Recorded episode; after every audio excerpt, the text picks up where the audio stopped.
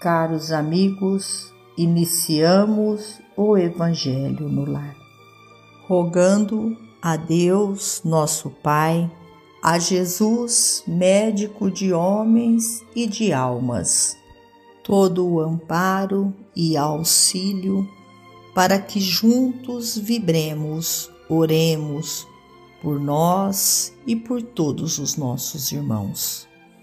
Que o manto de Maria de Nazaré envolva-nos a todos.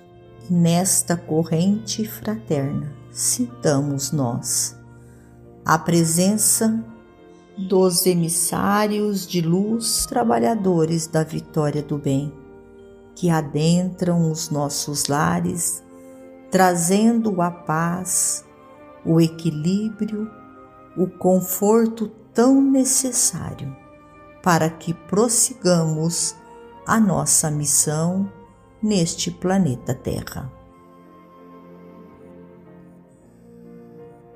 Do livro Intervalos Protetores Terrestres, em nos reportando aos benfeitores celestiais, não nos esqueçamos dos protetores terrestres Muita gente espera levianamente a proteção dos anjos quando ainda não sabe nem mesmo apreciar o esforço enobrecente dos homens de bem.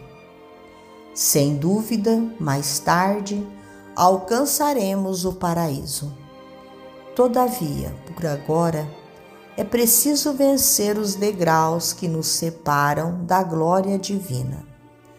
Esses degraus jazem colocados à disposição dos nossos impulsos de melhoria, de regeneração, de autoaprimoramento. Aqui permanece simbolizado num Pai afetuoso que nos convida ao altar da consciência reta. Além é um coração maternal que nos induz à bênção da sublimação pelo amor e pelo sacrifício. Acolá é um diretor de trabalho aparentemente austero que nos conclama pelo exemplo ao soerguimento de nossa dignidade pessoal no dever do bem cumprido. Mais além, é um amigo supostamente áspero que nos compele ao desempenho das obrigações contraídas. Subir ao céu não representa caminhar sobre as chuvas de flores.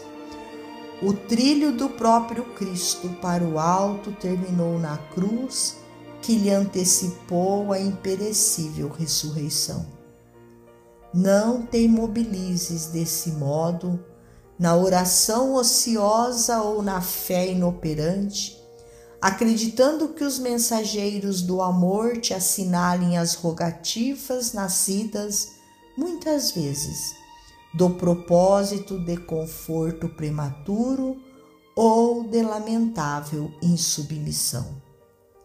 Lembre-te de que as leis do Senhor estão refletidas tanto quanto nos permite a evolução já alcançada nas leis humanas que nos dirigem os movimentos e aprendamos a reconhecer nos lidadores do trabalho construtivo e nos missionários do bem os respeitáveis instrutores que nos compete não somente admirar, mas assimilar e seguir.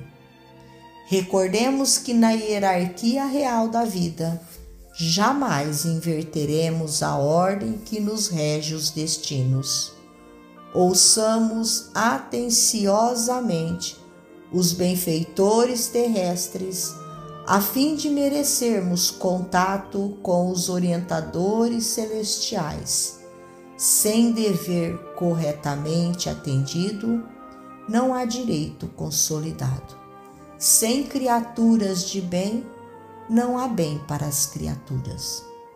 O primeiro passo para a conquista do céu há de ser dado por nós na terra e, por isso, antes de reclamar o socorro dos anjos, imitemos cada dia os trabalhadores da prosperidade comum que formam na humanidade os padrões vivos do bem, na vanguarda do progresso e da luz.